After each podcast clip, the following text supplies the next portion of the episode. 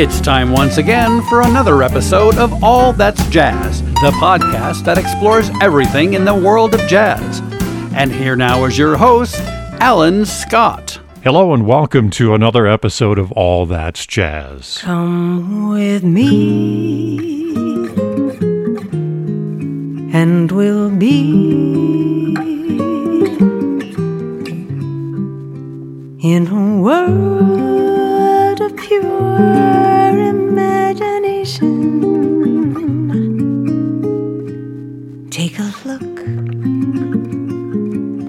and you'll see into your imagination. That's the lyrical voice of our guest today, Tierney Sutton. This nine time Grammy nominee has been heralded for her abilities as both a jazz storyteller and her ability to use her voice as an instrument. Her latest release, which is her 15th as an album leader, is called Paris Sessions 2, which is a follow up to her 2014 acclaimed album, Paris Sessions. Tierney, thank you for joining us on All That's Jazz. Hi there, it's nice to see you and it's great to be here. Well, it's a pleasure, and I will tell you that this release, Paris Sessions 2, is amazing. And it has so many variables to it, and I would like to talk to you about that. But let me begin by saying that part of this album features uh, a collaboration with you and a uh, fellow by the name of Serge Merlaud, who Yes. happens to be your husband now. Yes, he wasn't my husband in two, 2014 when we made the first Paris sessions, but in the interim, he has become my husband. and indeed a wonderful Parisian guitarist that uh, you now share a life with, as well as the music. And tell us how that uh, all came about. Was it love at first sight in 2014, or how did that develop? Or is that Well, something? that's that's an interesting story because I first met Serge in 1992. And uh, I was, I had been in Switzerland doing a solo gig. I was playing piano for myself and singing, and I'm a terrible pianist. But I had gotten this gig, and I had come over and spent a month at a hotel in Zurich, Switzerland, playing piano. And I had a week in Paris, like like uh, like Lush Life. I had a week in Paris between that month and two weeks in Zermatt in the mountains of Switzerland. And I went and stayed with a friend in in uh, Paris, and I was at a jazz club sitting in. I was at a jam session, and I met an expatriate American singer, a wonderful singer named Sarah Lazarus, who won the monk competition actually in one of the first monk competitions. Wonderful singer, real classic jazz singer. She had gone to Harvard, brilliant woman, decided to move to Paris, eh, has since married a Parisian and has lived there teaches there, uh, sings there. She's wonderful. And I mentioned in passing that I was a Baha'i, a member of the Baha'i faith, which is my religion. And she said, I know one Baha'i, and he's a wonderful guitarist, and he's a super kind, funny, handsome, great guy. And I said, Well, I want to meet this guy. And so the next day he called me, and uh, there was, by coincidence, a meeting in the Baha'i community that happens every 19 days that night. And wherever you are, they have such a thing. And so we went to someone's home in uh, the, the 12e arrondissement, the 12th arrondissement. And it was this small gathering of Baha'is. The Baha'i community in, in uh, Paris is majority African, um, um, Nigerian, and uh, Tunisian and Moroccan, and it's just a really wonderful, beautiful, diverse community. And we sang some songs together, and I was so happy to have someone to play for me because I was having to deal with my own horrible piano playing. All right, so this is 1992. And so we spent a week together going to clubs. He took me to, I remember we went to see, we went to see Art Farmer. We, I went to his gigs. He took me to cafes. He spoke hardly any English. I spoke hardly any French. And this was 1992. So I went back to LA. He gave me a beautiful record. He sent me a, re- a record, uh, You Must Believe in Spring by Bill Evans uh, on one side of the ca- cassette, and on the other side of the cassette was Landscapes by Kenny Barron. And I listened to that cassette for the next 20 years. And I didn't really see Serge at all. I mean, you, there, we didn't have, there was no email in 1992. You know, long distance phone calls were prohibitively expensive.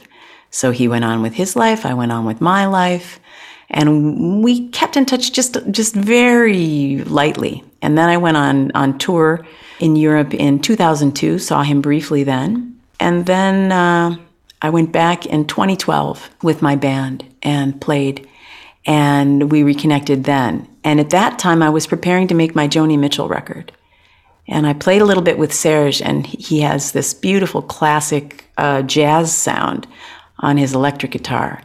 And I decided to record the uh, Joni Mitchell standards with Serge and consulted with Kevin Axt, the bass player on this album. I played him some recordings of Serge. I said, What do you think about this guitarist? And he said, Oh, I love him. He's great.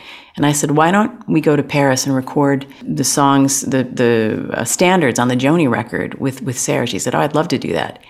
And when we recorded those, we just did a couple days in the studio and we recorded the whole album of Paris Sessions 1. And so we were in touch after that. And so, but the romance blossomed after that. But that was the beginning of us being in touch again. And of course, it continues to today to the new release, the uh, Paris Sessions 2. What was the inspiration behind that? W- were you trying to specifically recreate either the atmosphere or the the ambiance of Paris Sessions One?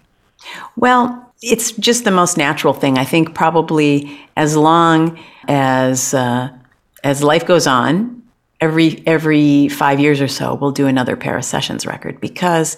Uh, what I found in my in my marriage and in my relationship with Serge is that we have our own musical musical connection together, and I've had the Tierney Sutton Band, which I love and am devoted to. That's that's my other marriage, really. It's a musical marriage, and it's been a very successful and fruitful musical marriage for almost 30 years.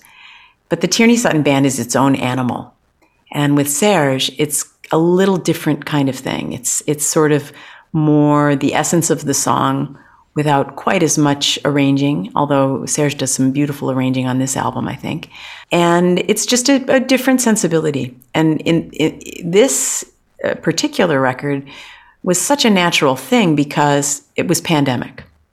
Fortunately, Serge and I had gotten married at the end of 2019, and therefore we were able to travel and be together mm-hmm. for the pandemic. Had we not gotten married in 2019, we would have really had a problem. So we spent basically half of the pandemic in Paris together and half the pandemic here together. And a few months of it apart, but but a lot of it together in in one location or the other. And the record label said, you know, your best selling record of your last five records is Paris Sessions. So why don't you guys, you guys are together, why don't you uh, do another one? And we already had the most of the material prepared already. So it was a very natural thing. And for several years, starting in about 2009, I had a trio with the great flautist Hubert Laws and the wonderful guitarist Larry Koonse. And we had started doing several things that ended up being on Paris sessions, and we never were able to record it. And so I knew that that was a really natural and wonderful addition to the Paris sessions sound. And of course, the uh, Paris Sessions 2 was actually recorded here, where Paris Sessions 1 was right. done in France. Right. Right. So, but uh, Paris Sessions 1 was done in France, and the Kevin and Serge and I became the Paris Sessions trio. And we toured that music and, you know, put out the record, and people seemed to like it. And I was asked many times, Are you going to do another Paris Sessions record? I mean, on the road, I would be asked this very, very frequently.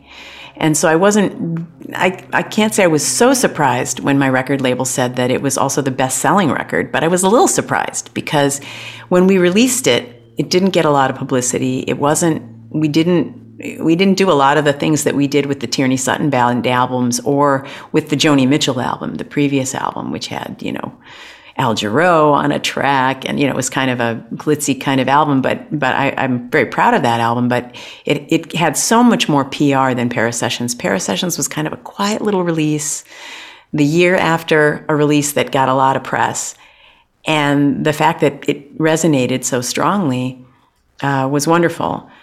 And It, it just was a very, very natural and, and easy thing.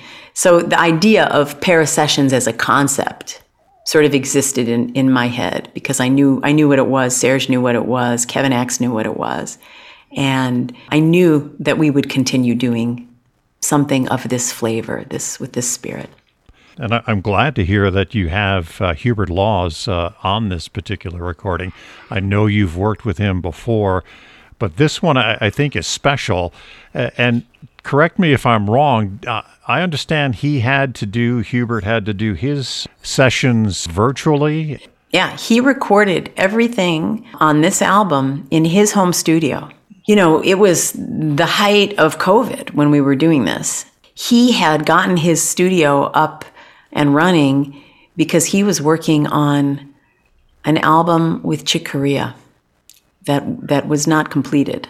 I don't think I don't believe, but he they he was almost finished when Chick passed of doing an album with with Chick, and he and Chick were the oldest of friends. Uh, they met at Juilliard and had to hide in the practice rooms and do jazz together. And so he was he was really in a difficult period. You know, he was mourning the loss of his friends because of COVID. His girlfriend couldn't come and be with him from uh, South Africa. It was just a really really rough time, and I really appreciate that he made the space to record this during that difficult period.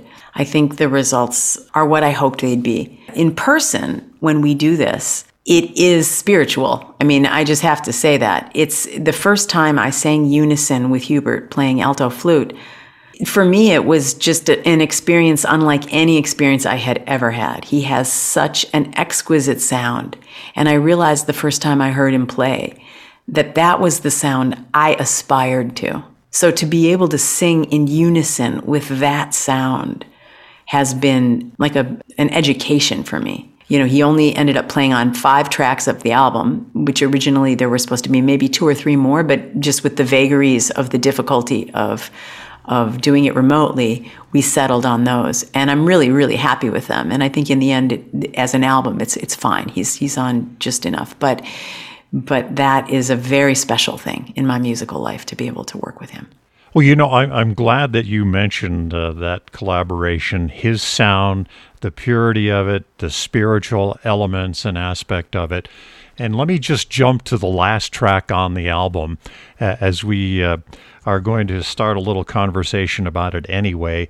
And uh, I wanted to uh, talk to you about uh, Chorado, which is the last track on the release, Paris Sessions 2. And the thing that I noticed about it so much was I was amazed at how much Hubert Laws made the flute sound like Tierney Sutton instead of the other way around.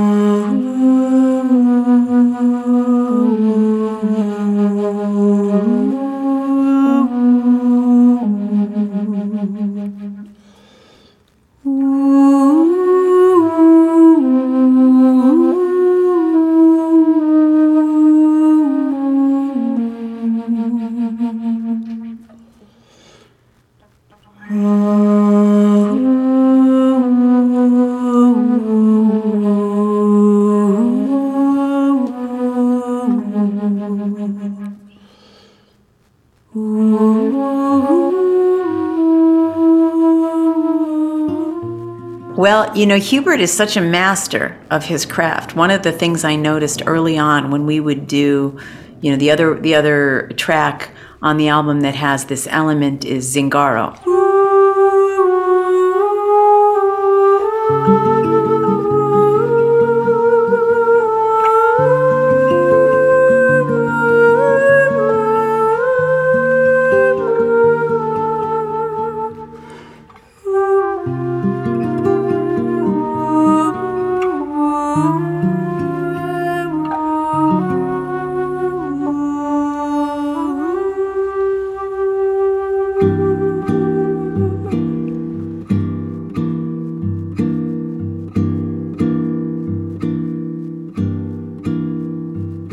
We had been doing that. I, we, we would always refer to that as our hit. That was our greatest hit that we would do that. And whenever we would do it in clubs, it would just bring the house down. I mean, people would just stop in their tracks and listen to that.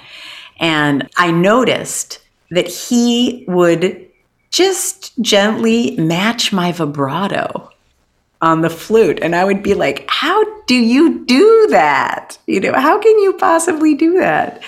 But he's just such a master. I mean, he's he, he's the gold standard. And he loves vocalists. That's the other thing about Hubert.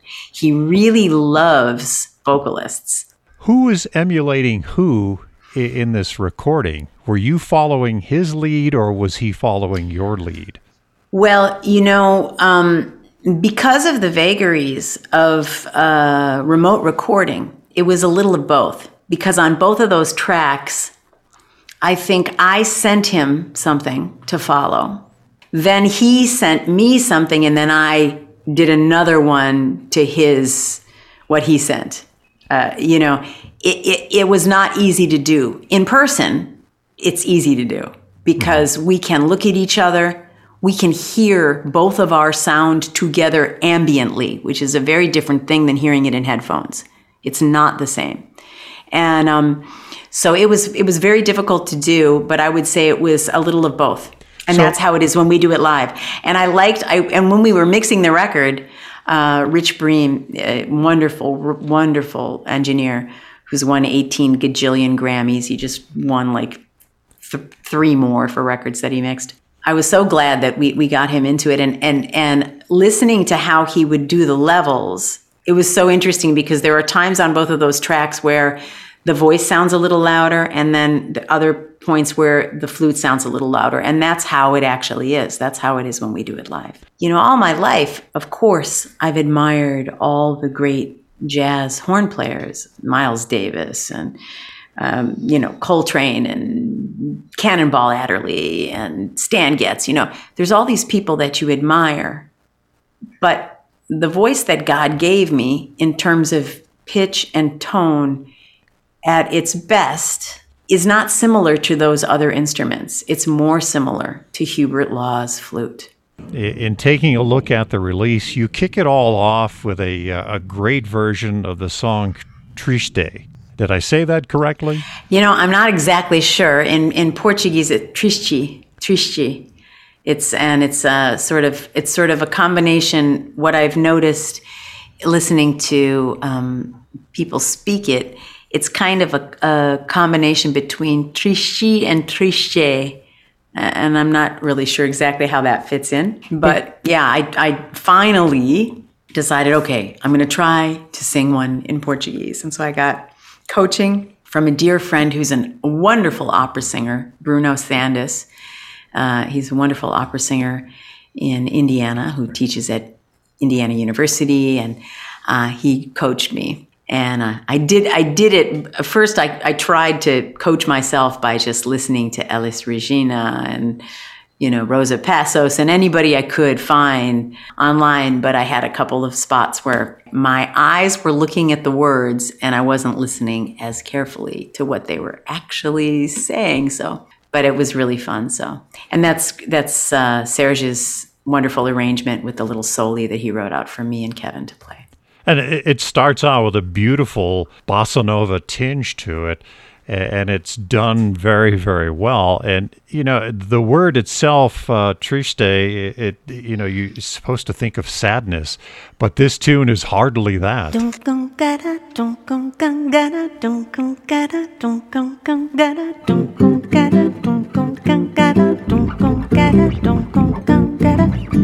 Triste na solidão,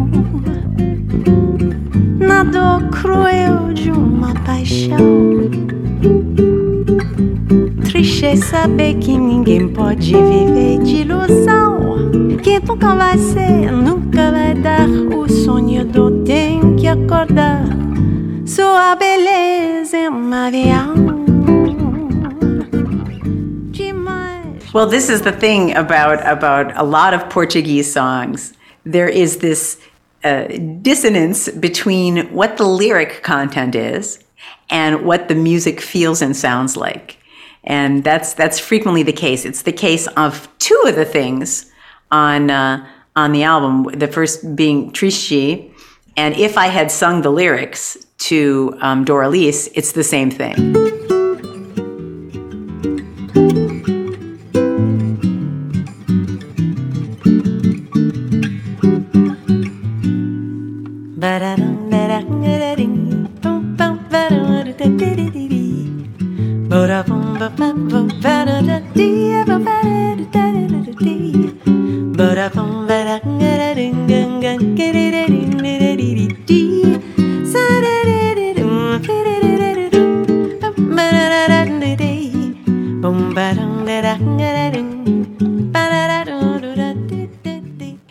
Saying, "Oh, you know, you're too busy and you don't love me, and I don't," you know, it's kind of crazy. So uh, there is that sort of disconnect. So I think um, I think of it when I'm singing it as um, the joy of remembering joy. Like you're sad because you're not in the presence of the joy, but you're maybe remembering the joy, or maybe you're enjoying the pain in a sort of Larry Hart kind of way. You also run through uh, a number of tracks that are uh, reflective of the American songbook. I love the fact that you did uh, Gershwin's Isn't It a Pity? Isn't that a great tune? And that's definitely, you know, about Serge and me, you know, to, to come together sort of late in life. And it also brings back a sort of the, the classic uh, Paris Sessions 1 vibe that really made me fall in love with with Serge's playing and being able to sing with him. That sort of call and response kind of thing. His fills after my my statements.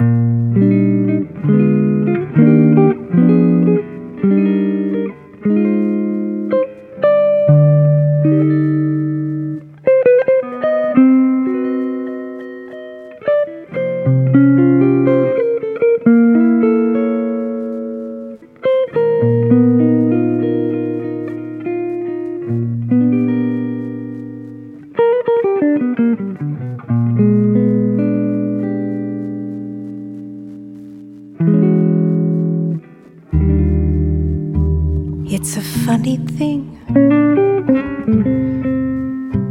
I look at you.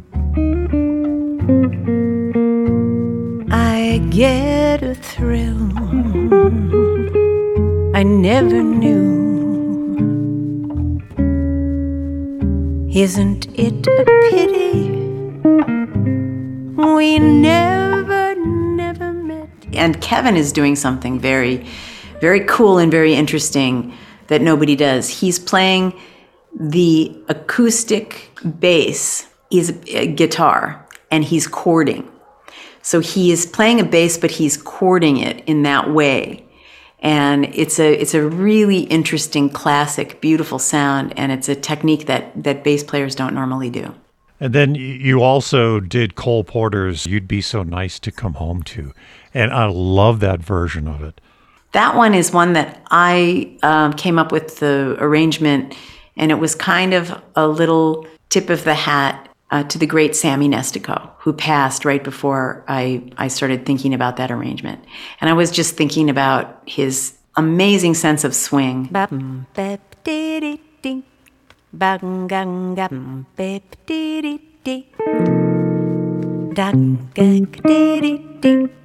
Bum, bep, dee, dee, dee. Dee, dee. You'd be so nice to come home to.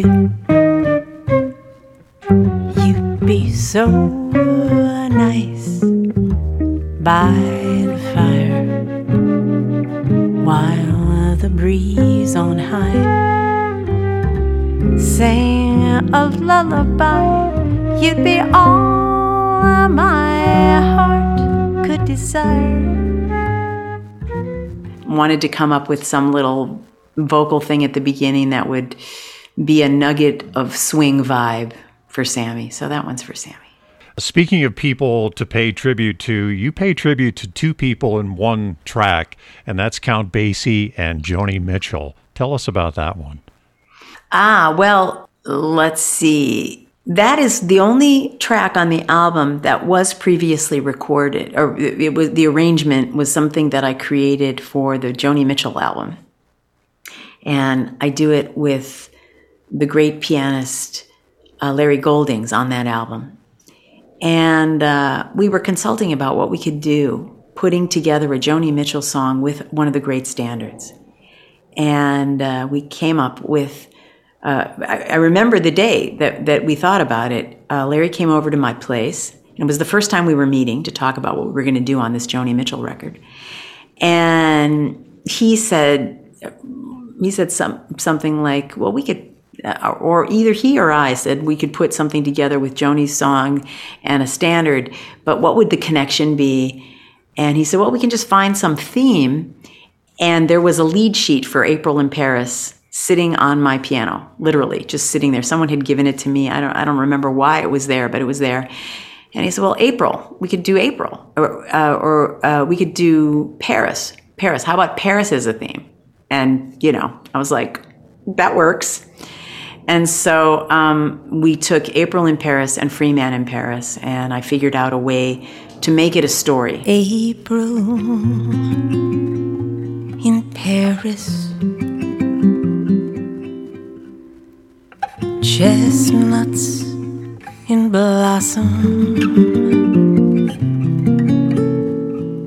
Holiday tables under the trees.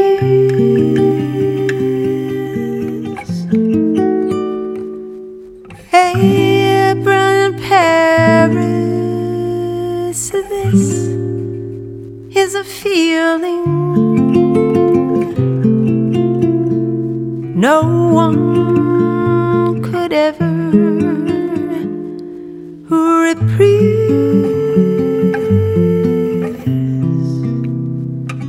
The way I see it, he said, you just can't win it. Everybody is in it for their own game. You can't please them all. There's always somebody calling you down. I do my best and I do good business. There's a lot of people asking for my time. They're trying to get ahead.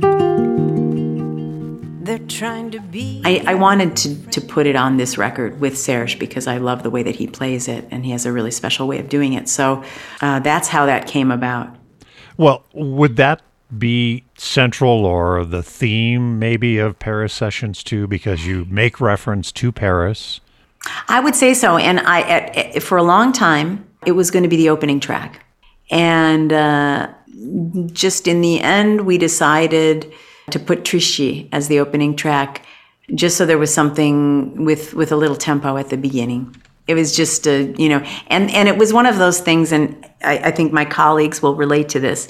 When you're programming a, a, a record or a CD or a project of any kind, even though nobody cares about that now, they just want this the single thing and whatever. But we still, in the jazz world, think in terms of the album, and you're talking about, with me about this totality of this album, and God bless you for that.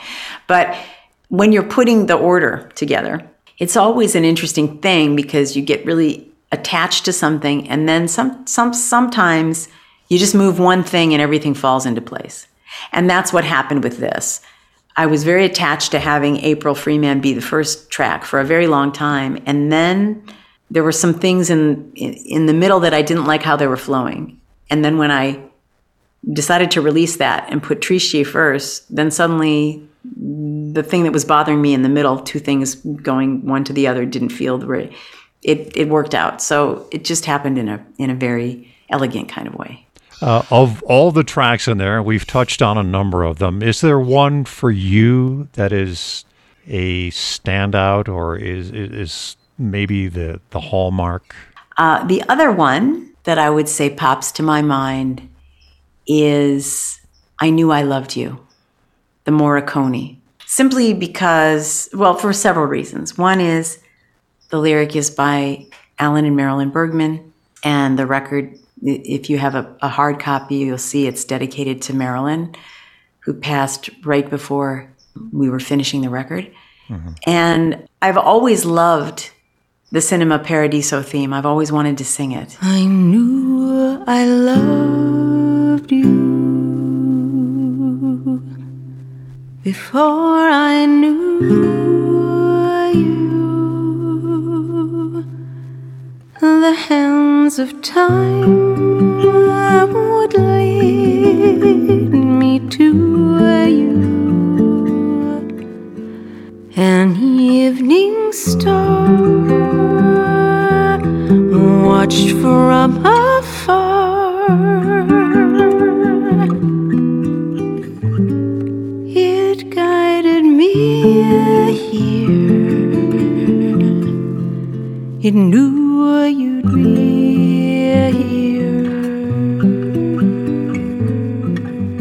started to conceive of how to arrange that beautiful song that they wrote, I Knew I Loved You, uh, with Cinema Paradiso.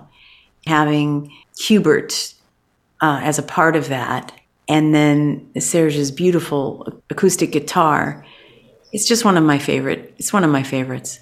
I knew you had a special relationship with the Bergmans, and, and it means a lot to you. Obviously, you dedicated the recording. The the song really is uh, fantastic, and it's one of many on this release, which people really do need to hear.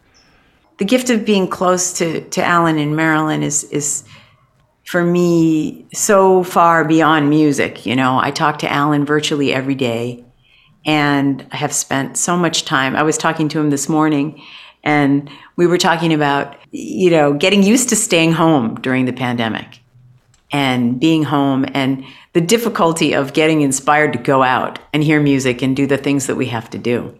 And I said to him, well, you know, when I come over to hang with you, I, it doesn't feel like going out to me.